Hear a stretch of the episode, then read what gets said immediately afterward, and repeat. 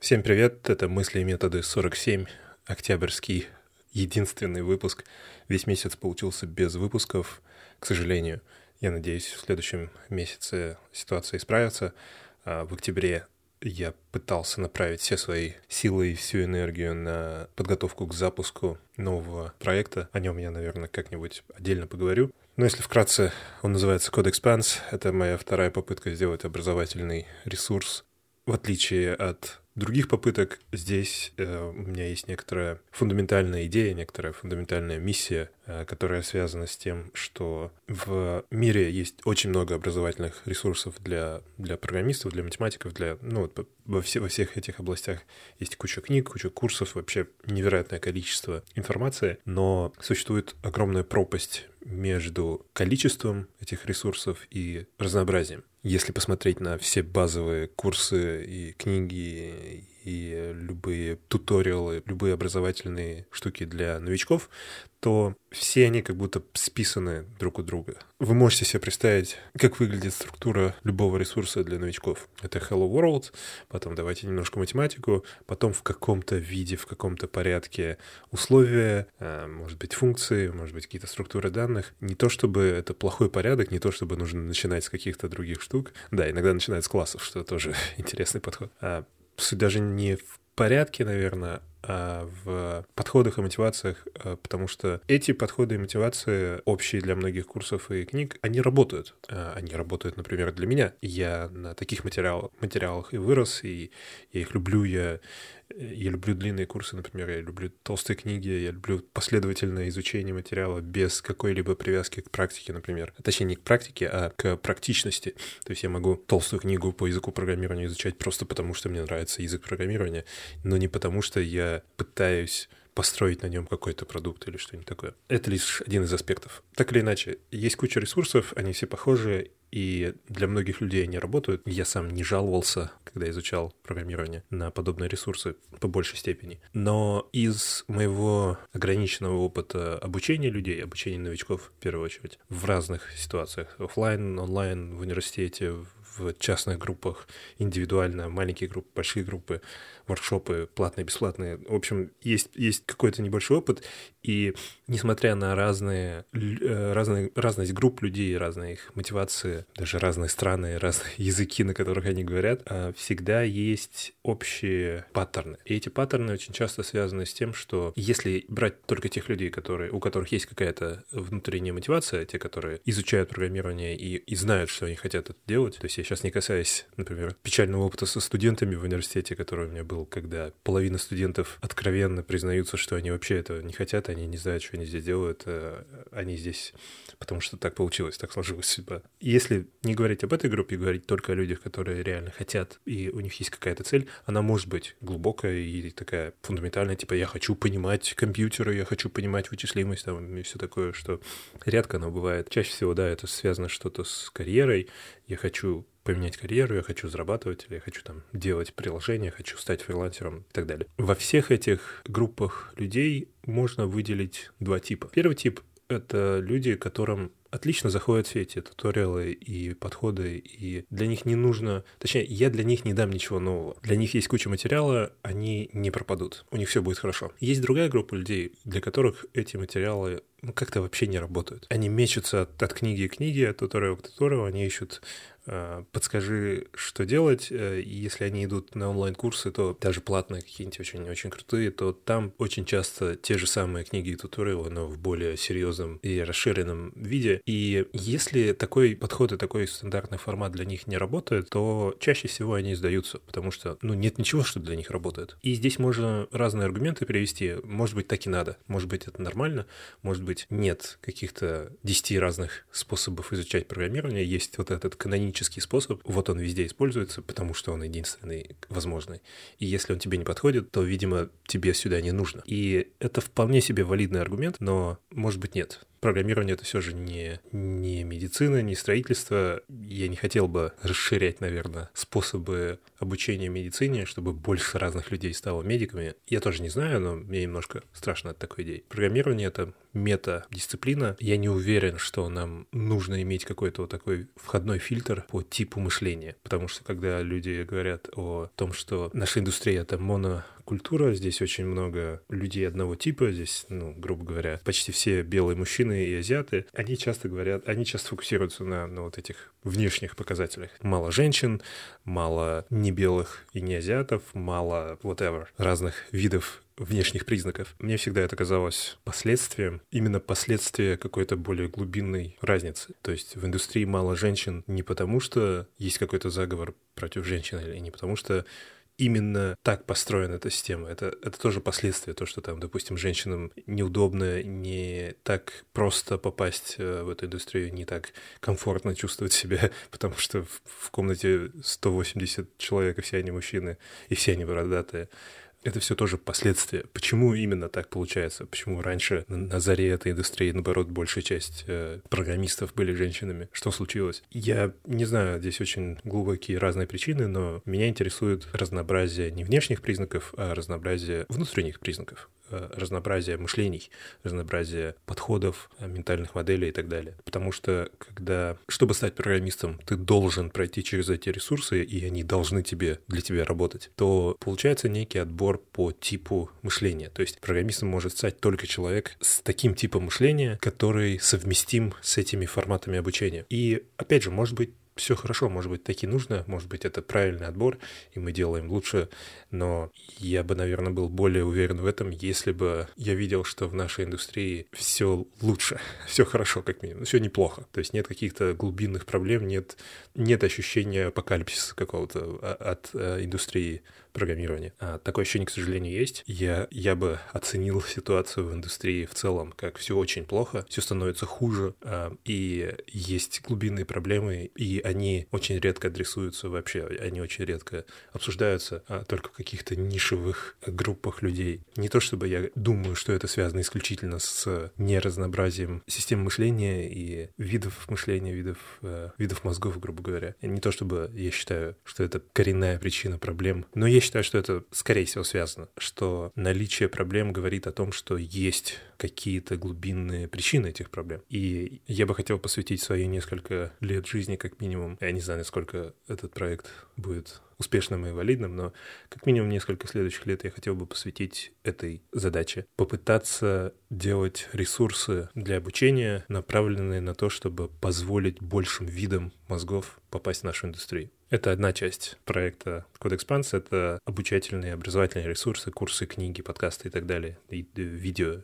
э, направленные на новичков и направленные на идею того, что здесь, возможно, найдется тот формат для вас, который вы не могли найти нигде в другом месте. Это не значит, что это курсы и книги только для людей, для которых не работают, только, короче, для типа ненормальных людей, для людей, для которых не работают обычные стандартные туториалы.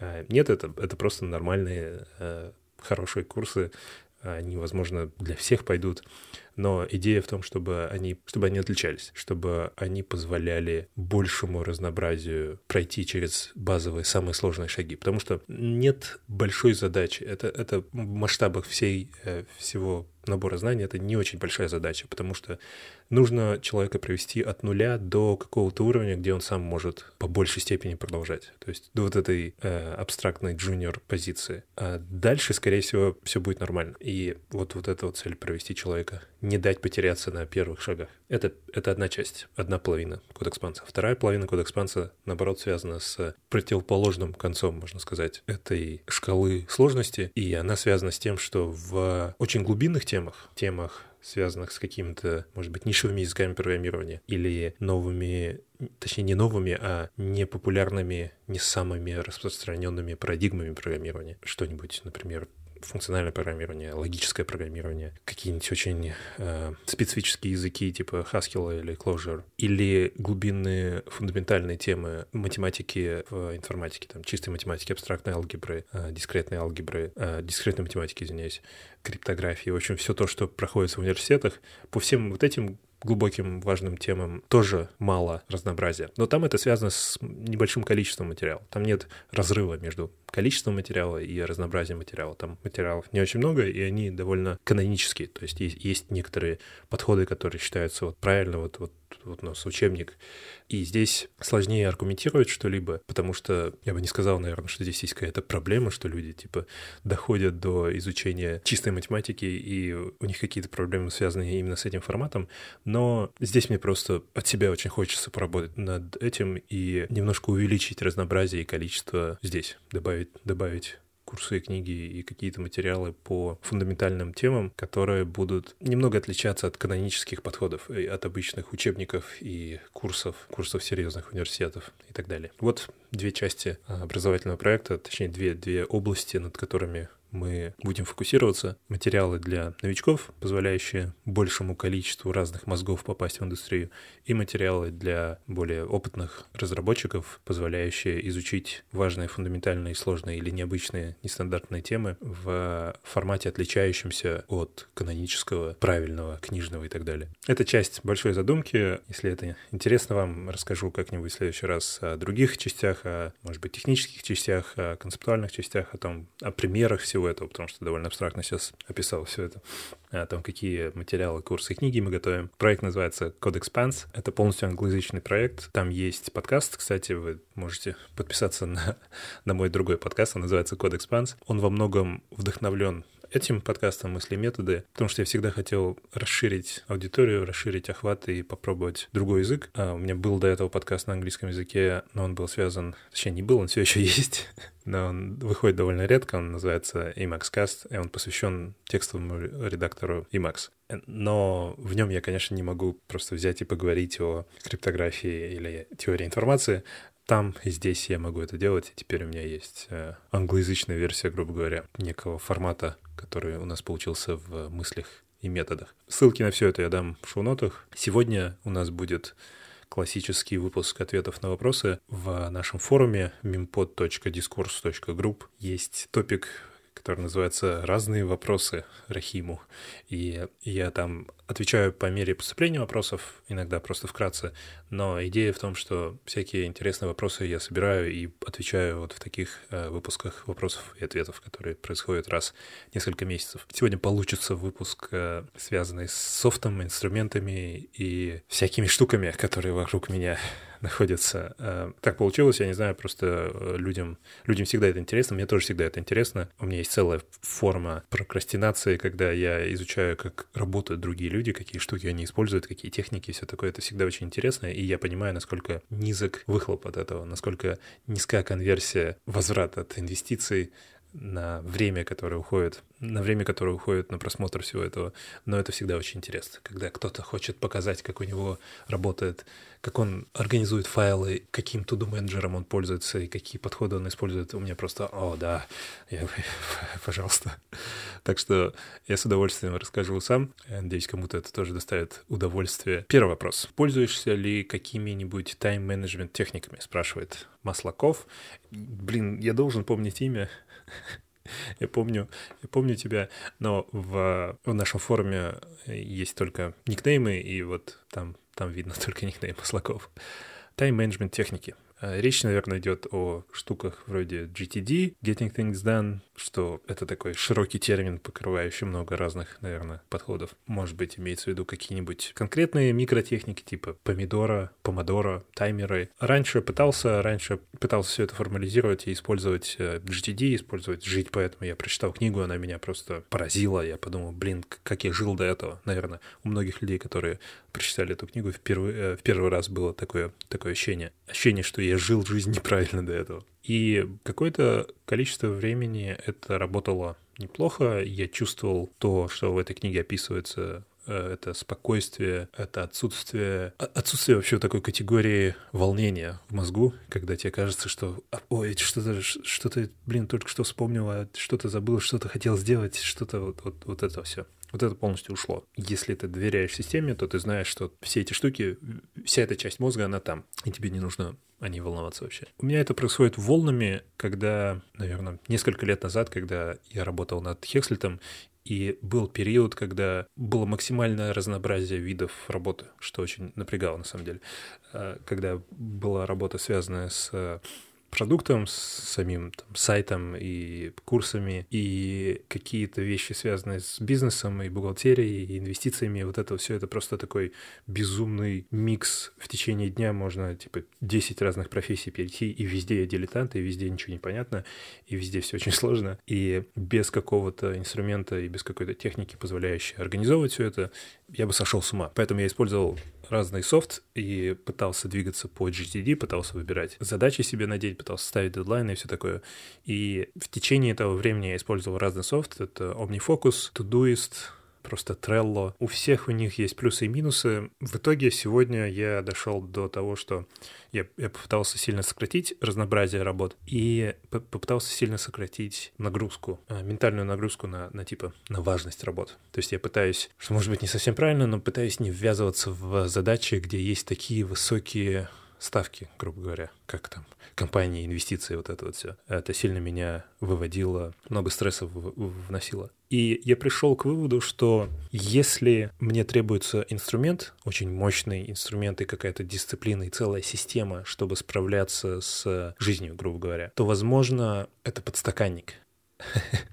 Я я недавно думал об этом, но это старая идея, которую мы обсуждаем с женой часто. Это, это такой феномен, который мы называем подстаканником. Вы все знаете, что это такое, к сожалению. И это тоже показатель. Наверное, вы все знаете. Не знаю, может быть, тут есть молодые люди, которые не знают, что такое подстаканник, но в Советском Союзе и впоследствии в постсоветских странах, я не знаю, сейчас, наверное, наверное, такого уже нет, но даже в мое детство, когда я ездил на, поезд, на поездах в Казахстане и в России, там можно взять чай, там можно попросить проводника купить чай. Ты, конечно, можешь сам всегда чай есть. Там, ты, конечно, всегда сам можешь делать чай, но для этого тебе нужно иметь с собой свою посуду и там чай и все такое, там есть кипяток. Но ты можешь купить чай. И очень часто он тебе преподносится в виде стеклянного граненого стакана. И если вы знаете что-то о кипятке, о понятии горячей воды и понятии стекла, то вы понимаете, что стеклянный стакан без ручек — это плохая идея для кипятка. Это неудобно, это невозможно держать, это обжигает губы, обжигает руки, это, это неправильный вид посуды для этой задачи. Как в нормальной системе такая проблема решается? Она решается тем, чтобы не иметь такой проблемы. То есть не нужно решать проблему горячего стакана, нужно не иметь горячий стакан, нужно иметь подходящую посуду. А в такой системе, в которой мы жили и, и выросли, эта проблема решается подстаканником. То есть вместо того, чтобы фундаментально что-то поменять, мы добавляем, добавляем сложности, добавляем новый инструмент, и вроде, вроде все окей. Теперь у нас есть специальный металлический корпус, который, в который вставляется стакан, и теперь у него есть ручка, у него есть более удобные ножки, и тада! И это очень неправильно. Это, к сожалению, то, как а, сегодня работает очень много в мире и, и в программировании, особенно подстаканники везде. Электрон, вот типичный подстаканник, вместо того, чтобы решить проблему. Я понимаю, что и в первом, и втором случае мы говорим о том, что не то, что один человек не может решить эту проблему. Конечно, один человек видит, что это неправильно, он может взять более подходящую посуду. Я не говорю, что люди такие тупые. Я говорю, что система построена так, вся система. То есть, если вы хотите изменить посуду в поездах в СССР, то вам нужно на уровне гигантской страны, на уровне континента провести какую-то работу. И это сложно. Это невозможно в таких системах, где э, власть и контроль распределен, и в итоге нет ответственности. Это также сложно в системах, когда нет какого-то давление. В капиталистических странах такое давление — это рынок. Э, это то, что если у людей есть выбор, то они будут выбирать э, более удобную посуду. Они будут выбирать компании, где нет таких проблем. Когда выбора нет, то нет этого давления. В индустрии программирования с электроном, эта технология, позволяющая делать кроссплатформенные продукты, она решает проблему того, что разные платформы, разные операционные системы имеют разные рантаймы, и нельзя просто сделать софт, который будет работать на Mac, Windows, Linux и везде. По-хорошему, как должна решаться эта проблема? Ну, должна появиться какая-то совместимость. Должна, должен или появиться на уровне операционных систем какой-то уровень позволяющий работать разным, разным программам. У нас было на это 50 лет. Или должно что-то появиться на стороне софта. К сожалению, сегодня самый простой способ писать приложение, которое будет везде работать, это писать их для браузера и поставлять вместе с браузером, который является сегодня практически целым новым слоем операционной системы. Это плохо по разным причинам, но это решение проблемы, которое не должно существовать по-хорошему. Да, конечно, это не СССР, здесь есть капитализм, есть давление, но оно локализовано. Внутри платформы платформой есть давление, между платформами есть давление, да, человек может выбирать,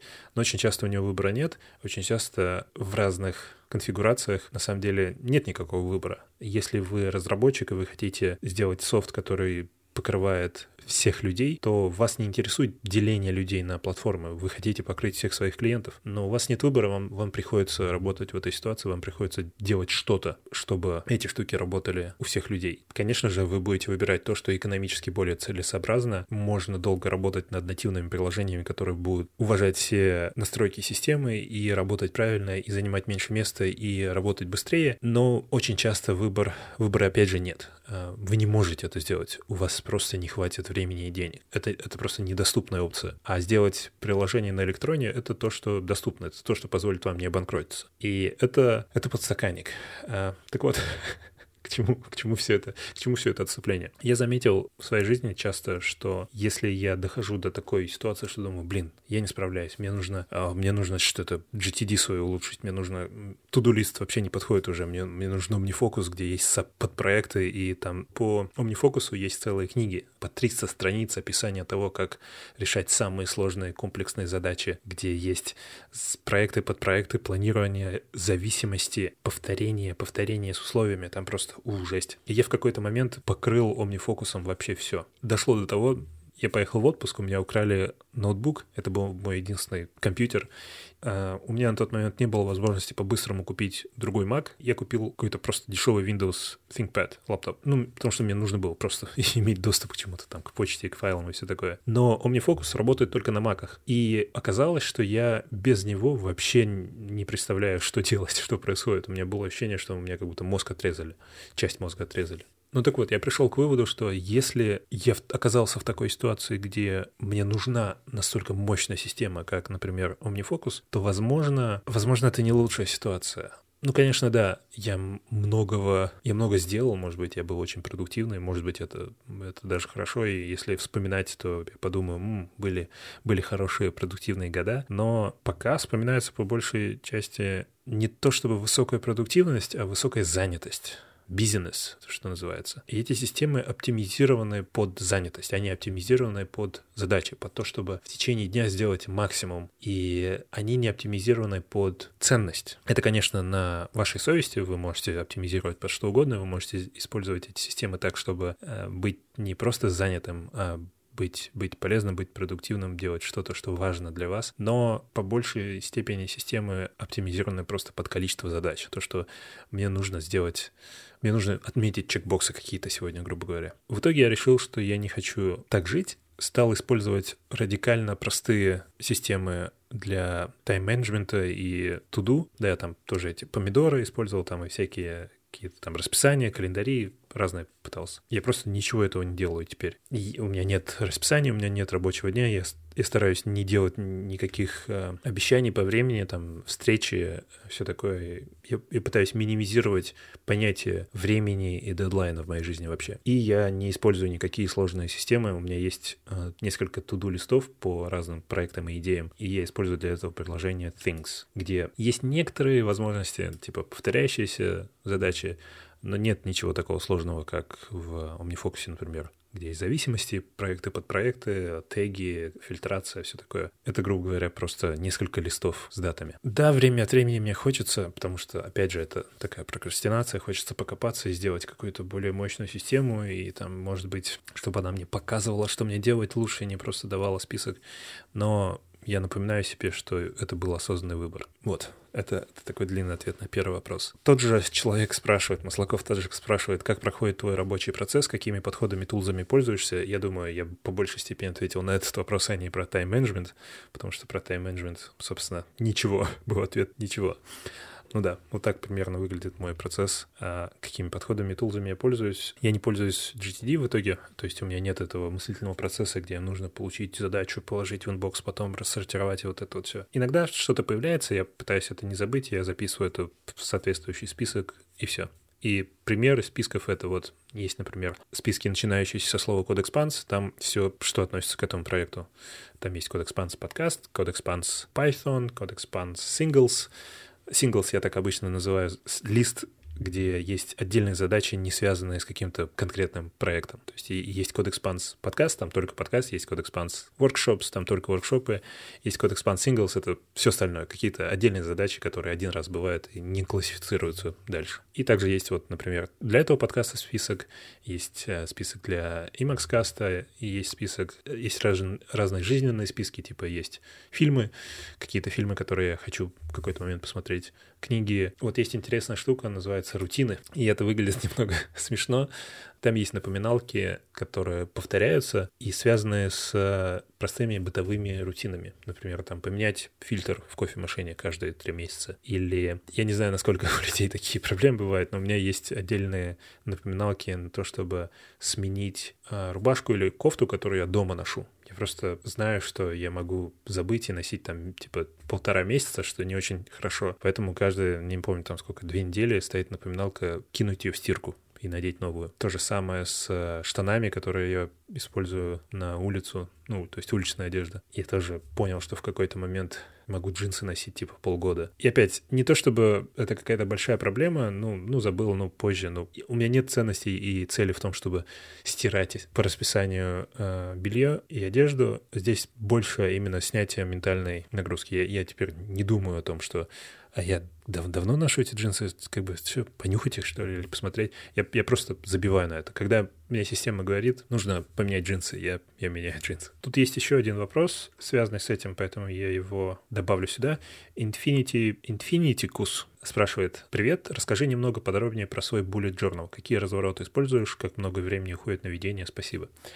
Да, я рассказывал, по-моему, в одном из выпусков про Bullet Journal, про эту систему, где ты используешь блокнот или листы бумаги для того, чтобы планировать свои дни и это такой фреймворк, вы можете из него сделать все, что угодно для вас, в том числе из-за того, что меня начинало немного переполнять ощущениями, скажем так, э, ведения этих онлайн э, электронных систем с, с проектами и туду-листами и все такое, я решил вернуться к старой идее, которая мне в какой-то момент тоже очень сильно помогала. Это Bullet Journal. И она никогда для меня не работала Точнее, она иногда работала сама по себе, но сегодня я понимаю, что мне намного комфортнее использовать ее в комбинации с этим приложением Things, потому что к Things я теперь отношусь не как к глубокой истине, которой нужно следовать, а как просто к хранению. Это есть очень много штук, которые я хочу запомнить, записать, я просто их все туда кидаю, и оттуда забираю то, что планирую делать сегодня. Вот я открыл свой красивый черный bullet journal. Я начну просто описывать, что здесь происходит. На первой странице э, содержание. У меня блокнотик какой-то понтовой фирмы Лехтурм. Здесь очень классная бумага. И здесь каждая страница имеет номер. Ну, то есть есть номера страниц. Поэтому вначале я могу написать содержание и написать, в какие, на каких страницах начинается какой месяц. И пока у меня здесь всего раз, два, три, четыре, пять, пять месяцев. Дальше есть пара пропущенных белых страниц, и есть страница, на которой написано 2019. И здесь многие люди делают, типа, мои цели на этот год. И я тоже раньше пытался этому следовать, и, типа, мои цели и ценности на этот год. Я в этом году добился такого, а в следующем я хочу добиться. И да, это, это опять же, работает часто, часто работает в другую сторону, часто работает, чтобы показать все те моменты, которые вы зафейлили. Так или иначе, я в какой-то момент тоже отказался от этого. Я стараюсь не ставить какие-то там цели и пытаться добиться и улучшить себя. Я, я понимаю, что, скорее всего, я буду спокойнее и счастливее и, на самом деле, продуктивнее, если не буду об этом думать. Это как та буддистская идея и, или закон задом наперед, так его сказать, backwards law, о котором говорил Алан Уотс в своих лекциях. Чем больше вы пытаетесь стать счастливее, тем менее счастливыми вы будете если вы фокусируетесь на том, чтобы вот я хочу стать счастливее, я, я буду, что мне делать, какие техники использовать, все такое, то это сделает вас еще более несчастным. И оказывается, что это применимо во многих сферах, чем, наверное, не для всех людей, но из моего, моего опыта для меня это так. Чем больше, чем более продуктивным я стараюсь быть, тем менее продуктивным я становлюсь, чем больше задачи и цели я ставлю, тем меньшего я добиваюсь. А если я позволяю себе расслабиться и просто, просто плыть по течению? У меня было вот это, был страх, что если так сделать, то я просто ничего не буду делать то я буду просто говном на диване. И, может быть, это было бы так, и я бы не удивился, но оказалось, что нет. Оказалось, если я не буду вообще стараться даже, то как-то натурально я буду что-то делать. Может быть, меньше, чем если бы я себя заставлял, может быть, меньше, чем если бы у меня была строгая система и дисциплина и все такое. Но, наверное, это какой-то компромисс. Я спокойнее и счастливее, и у меня все проще. У меня нет этих сложных систем и зависимостей и целого, целой большой задачи поддержания всех этих систем. И одновременно с этим, ну, я что-то делаю. Да, иногда я недоволен, да, я вот в этом месяце не сделал ни одного подкаста, но, но я сделал что-то. It's okay. Ну так вот, на этой странице, где написано 2019, где у многих людей написаны цели на этот год, у меня есть просто обзор каких-то событий. И это сделано просто для того, чтобы потом взглянуть и посмотреть, а что, собственно, было в этом году. Потому что, не знаю, помните ли вы, что было в вашей жизни в 2013 году? Я нет. Я не помню даже, что в этом было. Поэтому здесь просто есть 12 строк, 12 месяцев, и у каждой строки какие-то просто слова, теги, все. У меня здесь слова типа Осло, я съездил в Осло в мае, воркшопы, в январе проводил несколько воркшопов. Родители, в июле видел родителей. Будапешт, ездил в Будапешт, э, всякие такие штуки. Здесь есть что-то похожее на цели, но у меня есть, например, здесь такая точка отдельно от этих месяцев написано «запустить код Expanse», launch Expanse. И да, наверное, это в какой-то степени типа цели, я себе поставил такую цель, но это было больше как э, я знаю, что это произойдет, я знаю, что я к этому двигаюсь, это не цель, которую я себе поставил, и нужно к ней теперь идти, я знаю, что ну, к этому все идет. Я просто эту точку сюда поставил, чтобы не забыть, что ее нужно внести теперь в этот список в какой-то момент. Видимо, я ее внесу в октябрь, потому что я планирую это сделать завтра. А следующая страница — это страница месяца. И так как я начал в июне, это, эта страница начинается с июня, и это самая интересная страница, самый интересный формат, который у меня есть. Здесь 30 строк, ну или 28 или 31, в зависимости, в зависимости от месяца. И я просто написал числа от 1 до 30 сверху вниз. Рядом с ними написал буквы дней, дней неделей, дней, до них, буквы, отвечающие дням неделям. Дню. Блин, русский язык ломает мой мозг. В общем, там, там стоят буквы. Дальше есть шесть колонок, в которых на каждой строке я отмечаю точкой, было ли что-то в этот день. И эти шесть колонок Первые три колонки — это что-то положительное. Это то, что я знаю, если я делаю в течение дня, то это делает мой день лучше. Мне, мне от этого лучше становится. Первое — это упражнение в любом виде. Сходил в тренажерку, покатался на велике, какой-нибудь поход сходил, что угодно. В общем, не был говном на диване. Вторая колонка — это чтение. И под чтением я подразумеваю любое глубокое чтение. То есть это не обязательно час с книгой, это может быть 15 минут с книгой, но это не час Твиттера. Следующая колонка — это э, написание writing. И я знаю, что если в течение дня я был активен, я читал что-то, я писал что-то, то я, скорее всего, буду очень доволен этим днем, я буду в конце дня чувствовать удовлетворение и вообще хорошее настроение будет. Я просто точками отмечаю на, на каждой строке, было ли в этот день это. И в идеале, да, там должно быть три точки в каждый день. Но в реальности все совсем не так. Я вижу, вот, например, что в июне, начиная с 14 до 20 июня, что-то случилось. И я тут на на соседних графиках вижу еще, что это случилось, и сейчас вы поймете. Э, это были первые три колонки, это типа положительные штуки, которые в течение дня я бы хотел делать. Следующие три колонки — это отрицательные штуки. И они довольно индивидуальны. Если вы будете делать что-то такое, то вы для себя должны выделить, что для вас положительное и отрицательное.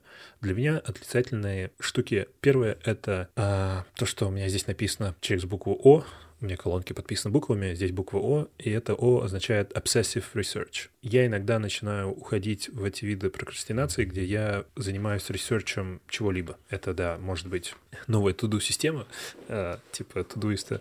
Это может быть, я решил, что мне нужен термос. Мне, мне, мне нужен термос для кофе, и я готов потратить весь день на то, чтобы изучить все о них. Э, какие бывают виды, обзоры, технологии. Мне нужно изучить термосы.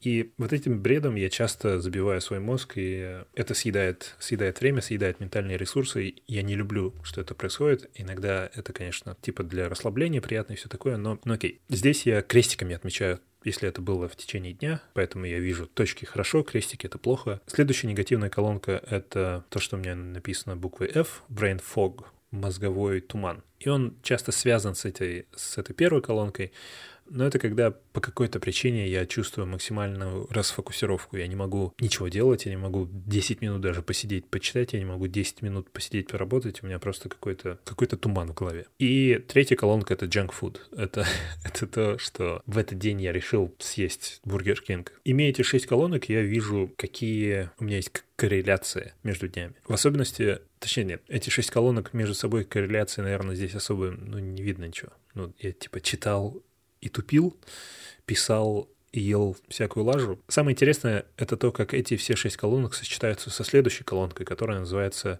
«энергия настроения». Это такая широкая колонка, в которой есть пять делений от 1 до 5. И каждый день я отмечаю на этой странице точкой то, как я себя в целом чувствую. И я совместил, может быть, немного несовместимые вещи, это энергия и настроение, но для меня они связаны. Если у меня хорошее настроение и все хорошо, то у меня много энергии. Если у меня мало энергии, то, скорее всего, это связано с тем, что что-то нехорошо, или же из-за этого мне нехорошо. Так или иначе, это всегда у меня связанные вещи, поэтому это у меня одна колонка. И я просто ставлю здесь 5, если это просто идеальный день, все супер, один если я готов умереть. Из-за того, что это точки, и они идут сверху вниз, потому что у меня дни идут сверху вниз, я их соединяю. И получается такой график, график изменения энергии и настроения в течение месяца. И вот здесь начинается интересно, потому что здесь я могу увидеть какие-то паттерны, например, какие-то падения и повышения, и есть ли какая-то связь между тем, что я делал в этот день, что я не делал, ел, не ел, упражнялся и так далее. И следующая колонка — это такие же теги, как были на странице года, где я просто пишу что-нибудь, что было в этот день. Может быть, мы куда-то съездили, может быть, я что-то сделал, может быть, у меня был день рождения и все такое.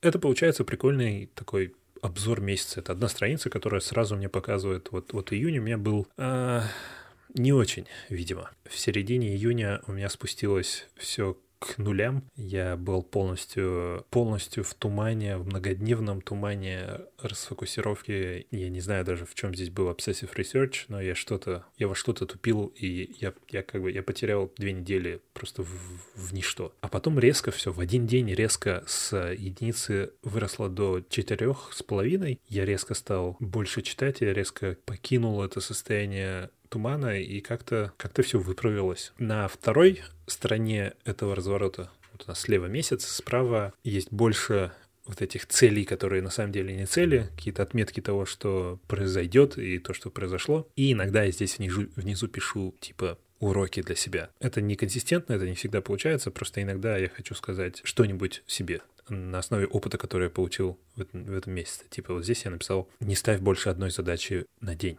что не всегда получается, но окей, спасибо тебе, июньский Рахим. А дальше идут страницы, на которых находятся дни этого месяца. На каждый день есть какие-то задачи, какие-то цели, и они берутся из вот этого приложения Things. Я знаю, что у меня есть, что я сегодня хотел бы поработать над там код-экспансом или хотел бы записать подкасты, хотел бы что-то делать. У меня там есть какие-то ссылки, задачи и все такое. Я их переношу сюда, и я ставлю просто кружочек.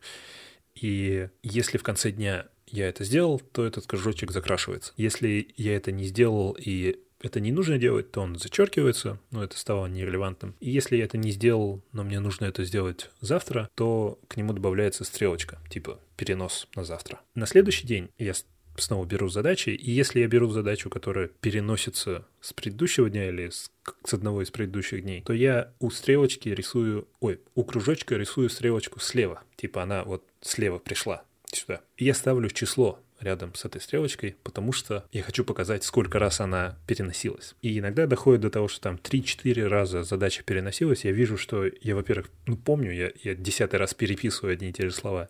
И я вижу, что на стрелочке теперь написано э, 3. Я понимаю, что здесь что-то не так, что может быть, и чаще всего так это получается, что если задача переносится столько раз, то нужно просто забыть о ней. Это не важная задача, это, это какая-то фигня. Я не хочу это делать, я не буду это делать, я, я забиваю на нее. И, собственно, это все. Это повторяется каждый день, потом каждый месяц появляется новый, новый разворот с месяцем, где тоже есть все эти же колонки, и все. Да, у каждого дня, кроме задачи, есть просто заметки. Я могу что-то написать, я могу написать что-то, что произошло, что не было запланировано или, или что-то такое, или, ну, просто вот, например, 3 июня я написал, что мне, мне, я чувствую себя хорошо. Супер, приятно знать. Да, иногда я здесь рисую еще, типа, я увидел смешную, смешную собаку и нарисовал ее. Это дает как, какое-то ощущение структуры, я даже не знаю, как это назвать что-то физическое, что отражает внутреннее состояние, помогает, может быть, не так сильно закапываться в этом внутреннем состоянии, помогает тому скиллу, который пытаются развивать через медитацию и осознанность, это научиться иногда переключать камеру на вид от третьего лица, отдаляться и смотреть со стороны на, на происходящее, на себя. Кажется, это так работает, кажется, это помогает. Вот. А, следующий вопрос. Хочется... Алекс Русанов спрашивает, он добавляет к предыдущему вопросу, который был связан с рабочими процессами и методами, и говорит, хочется немного конкретизировать предыдущий вопрос, в частности, на примере ведения персональной базы знаний, если таковая имеется. Мне знаком ряд подходов, начиная со своего примитивного ведения Evernote и заканчивая развертыванием собственного сервера со всеми вытекающими. Да, это тоже большая тема. Знаете, опять получается очень много. Вот сейчас я уже записал больше часа, после редактирования получится, видимо, один обычный подкаст. И у меня есть еще несколько вопросов, на которые я не ответил. Вот это вот про базу знаний, разные системы типа Evernote и Notion, про структуру организации файлов и про рюкзаки и объекты, которые я с собой ношу. Я бы хотел на них нормально развернуто ответить, поэтому давайте я это сделаю в следующем выпуске, 48-м. Спасибо за внимание. Как обычно, напомню, что этот подкаст существует благодаря вам, патронам. На patreon.com freetonic есть группа людей, которые поддерживают этот подкаст, поддерживают каждый выпуск. И вы тоже можете стать одним из них. Вы будете получать выпуск раньше всех остальных и иногда получать всякие бонусы на Патреоне. Я также все еще ищу нового спонсора, какую-то хорошую компанию, которой было бы интересно спонсировать научно-популярный подкаст. Спасибо и пока.